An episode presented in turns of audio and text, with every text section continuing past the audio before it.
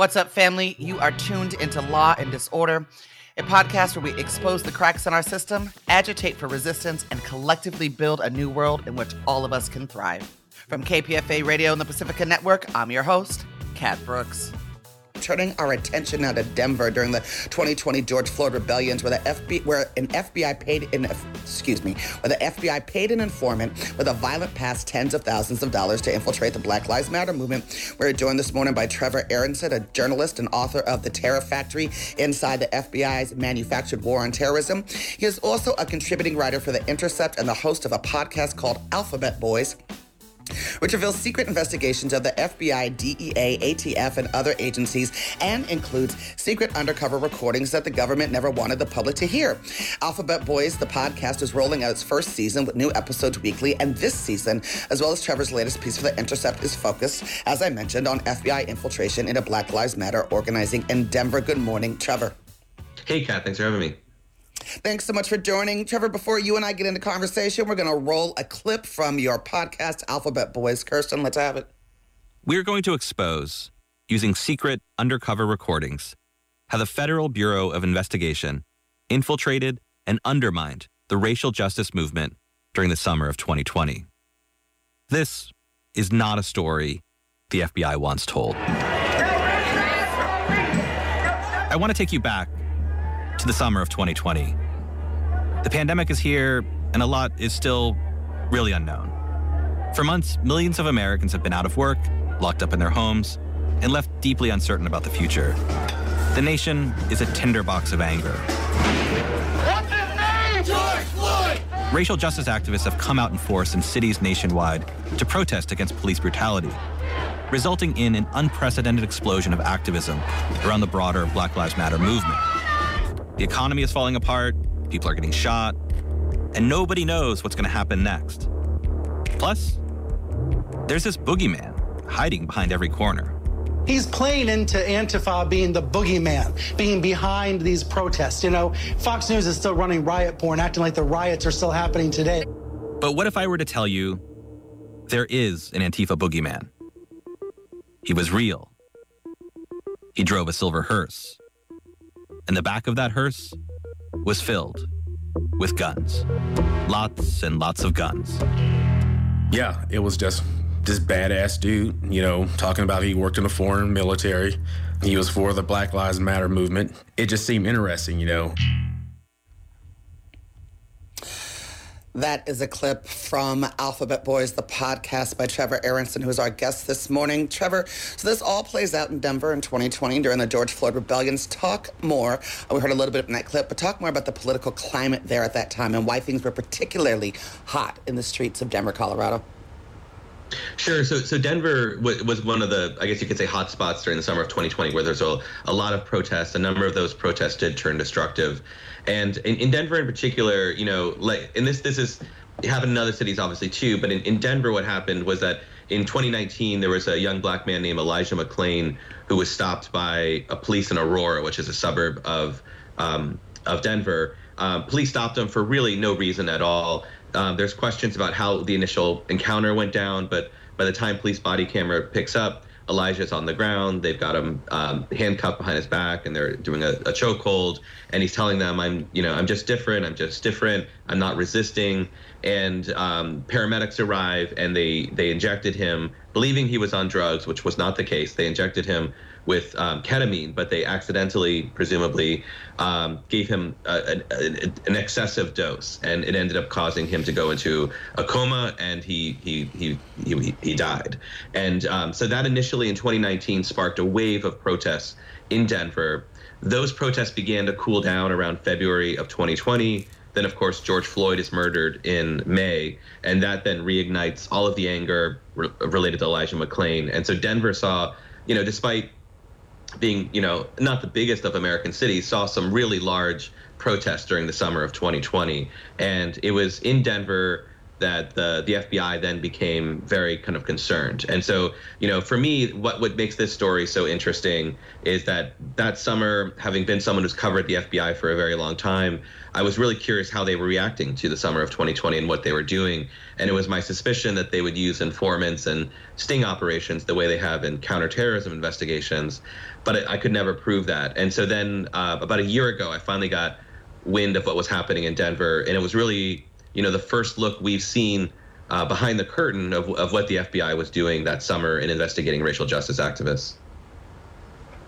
And Trevor Aaronson, I want to get into the microcosms of what happened in the streets in Denver, but I would like you to paint a broader picture of that time period, what kinds of behaviors the FBI was engaging in response to the rebellions and escalation of the movement for Black lives across the country. And feel free to get into that term that we saw come out of describing folks like me, Black identity extremists. That's right. Yeah, so the context of this, I think, is hugely important because it may explain some of the motivation for the FBI's tactics during that summer. So during the first year of the Trump administration, the FBI in 2017 came out with a new term for what they believed, or they described as kind of a rising form of domestic terrorism or domestic extremism, which was called Black identity extremism. And it seemed to group together all sorts of ideologies that had attracted a Black following in the United States. So everything from, you know, left-wing movements of Black nationalism to right-wing movements such as the Sovereign Citizen Movement, known as the Moore Science Temple. These ideologies have nothing in common, and yet the FBI kind of lumped them together simply because these were ideologies that to some degree had attracted a large Black following. The report that they put out involved 6 crimes after Michael Brown's death in Ferguson, committed by Black Americans that had no connection with one another and no unifying political ideology. But the FBI, in a fairly intellectually dishonest way, used these crimes to say, okay, we have post-Ferguson, we have kind of a radicalization of Black politics, and that this is a, you know, kind of new domestic extremism called Black identity extremism. Of course, this was met initially with widespread criticism on Capitol Hill and in the news media. And the FBI then kind of covering its tracks then said, OK, we're going to abandon that term. And they created a new term called racially motivated violent extremism, where they lumped together violence from white supremacists and far right groups with so-called Black identity extremist violence. And so for that reason, when the summer of 2020 started, you know, I think it's fair to say that there was a predisposition by the FBI institutionally as a result of the BIE designation to see these protests not necessarily as First Amendment protected activity, but as things that could turn violent. And there was really no reason for them to think that other than their own biases. And what's interesting about the Denver case that we look at is that in this particular case, the FBI used an informant who came to them with nothing more than First Amendment protected activities as information. He was saying that some of these demonstrators were using incendiary rhetoric. You know, they're saying like, let's burn this city down, let's get explosives, things that are questionable, but nonetheless protected by free speech. And yet the FBI used that information to launch this undercover sting where they used an informant who basically became, over time, a leader in the racial justice movement. And I think why this revelation is significant is that this is the first look we have about what the FBI was doing. Previously, we've known about some very questionable things that happened in 2020, right? Like, for example, DHS officials in military-style uniforms abducted people off the streets in California. in Portland, Oregon. There were military spy planes used in California and elsewhere to monitor these protests. But what's been an open question until now has been how did the FBI respond in the summer of 2020? And what we can now say through this case in Denver is that they used an undercover informant who in many ways took on a number of the tactics that had been used during COINTELPRO against the Black Panthers and other groups. For example, this informant would accuse real leaders and real activists of being FBI informants themselves. That then sowed division and created confusion, created a leadership vacuum that he then filled. And then when he was in a position of leadership, he was then encouraging specific activists to turn violent, to get involved in violence, while at the same time targeting specific activists and trying to set them up in crimes. Okay, Trevor, I'm gonna back us up just a little bit, because I want to walk our listeners through your article. So let's, the article, by the way, is called The Snitch and the Silver Hearse. Let's talk about who is the snitch, Michael Adam Windecker II, and what was up with this silver hearse he was driving around in.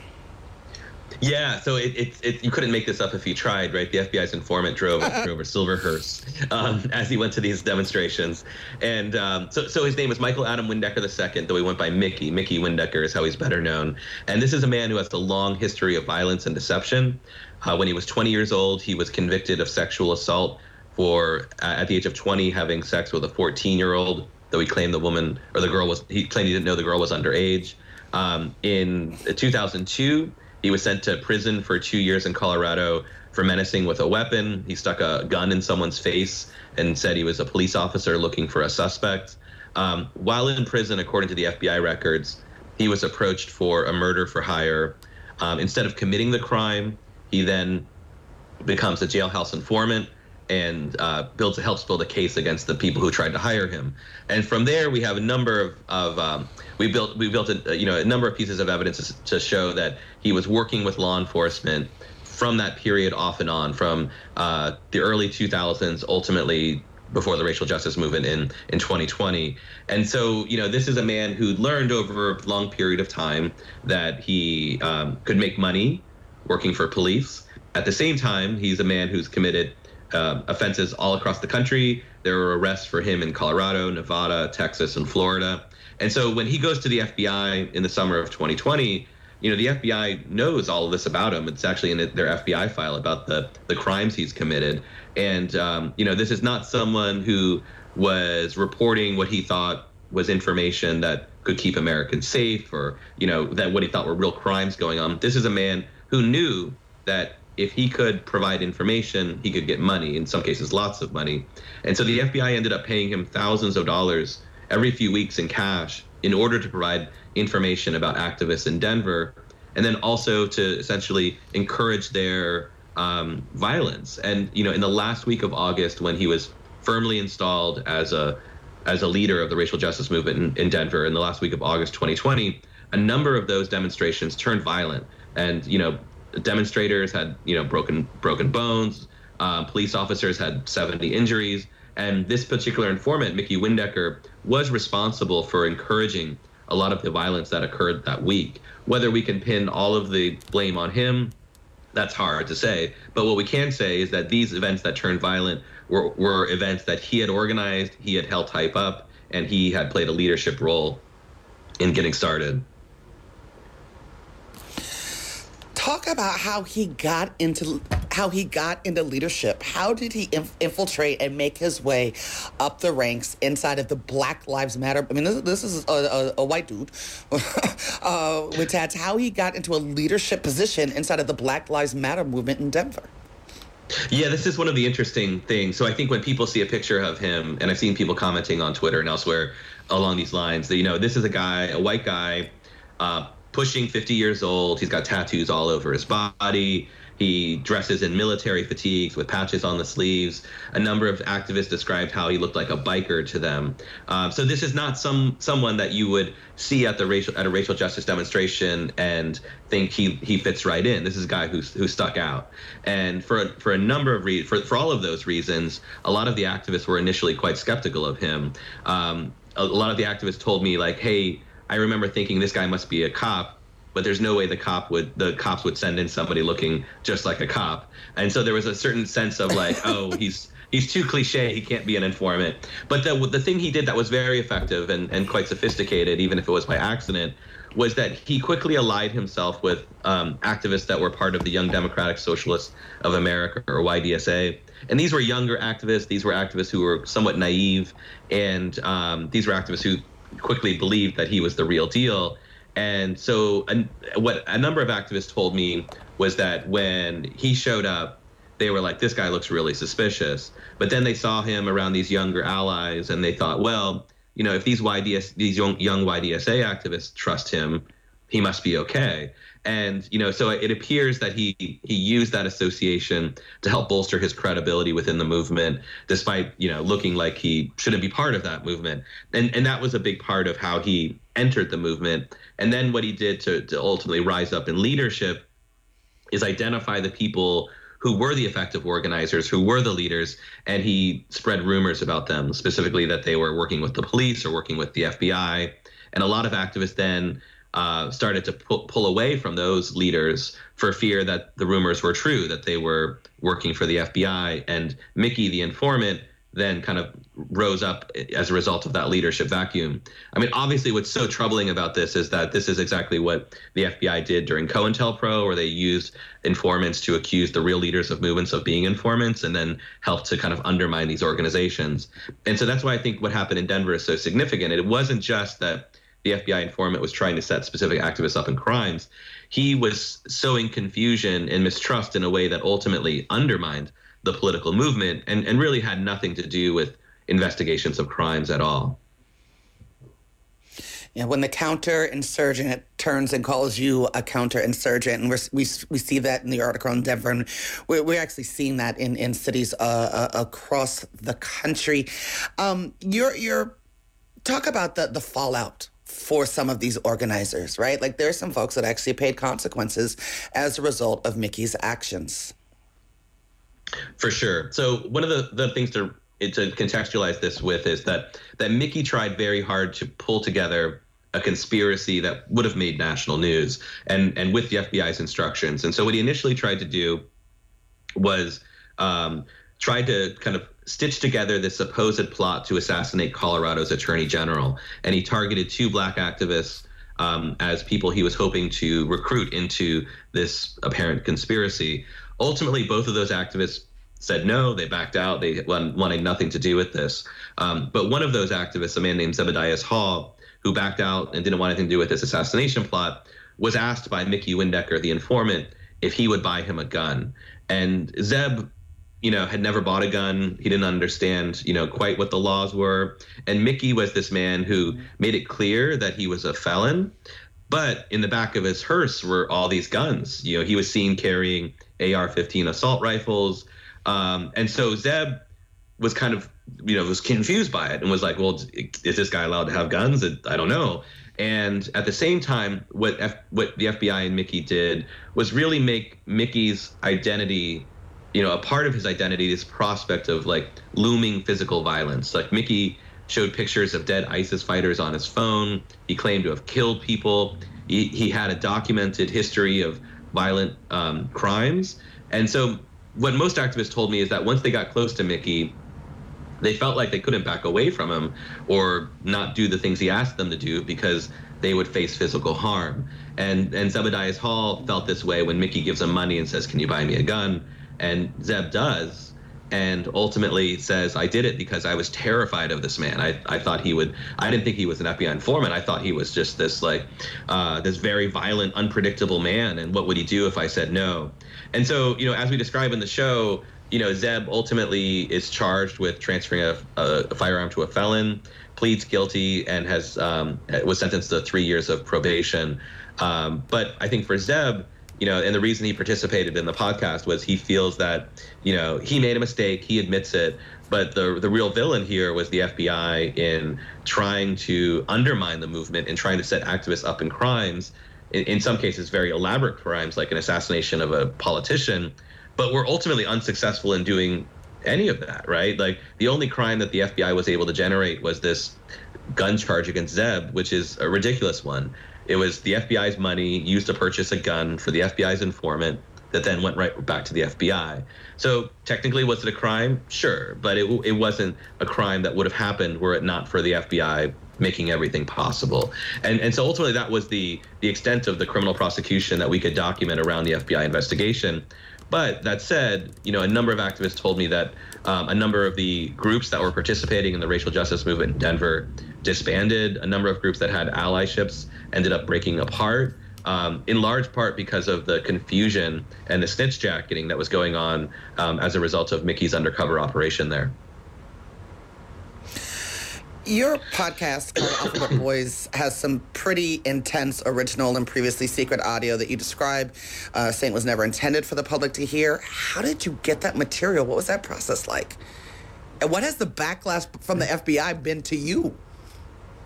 So the recordings that we have are the recordings that Mickey Windecker, the undercover informant, made while working for the FBI. And so we have about a dozen hours of his conversations with both activists during the sting, as well as initial conversations with his FBI handlers when he would pick up the recording device.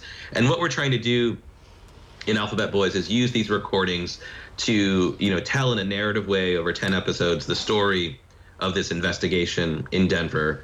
And then also, by using these recordings, allow the listener to have a seat at the table as this is happening. It's a bit voyeuristic perhaps, but I think it's critical for public understanding of how these things work to hear these recordings between the FBI undercover informant and the targets of his investigations. And then, of course, we interview the targets of those investigations, people like Zebedias Hall, who were investigated by Mickey, to get their perspective and tell it in a documentary fashion. We reached out to the FBI multiple times. They declined to make anyone available for an interview. They also declined to respond in writing to a long list of questions I sent, documenting all of the claims in the series. And then the podcast itself has gotten a lot of press. Most of the news organizations that have written about it have gone to the FBI, and the FBI has continued to say no comment. Just 2 days ago, Ron Wyden's office announced that they are calling for an explanation and greater accountability, given what's documented in the show. And so my hope is that, if we can draw more attention to this case in Denver, maybe there will be some accountability for the FBI in this regard. I also think, and this is an important part for me, is that I don't believe Denver was anomalous. I don't think that FBI sting operations operating that summer only happened in Denver. I think this is a case where this is the one we know about, and so we tell that story, but I think it's really critically important for the public to understand how pervasive this tactic was and in what other cities this happened. Because, as I'm sure you and your listeners know, I've had a lot of activists in other cities tell me that they had Mickey-like characters in their groups, and there was a lot of suspicion about whether there was infiltration by police or FBI informants or undercovers.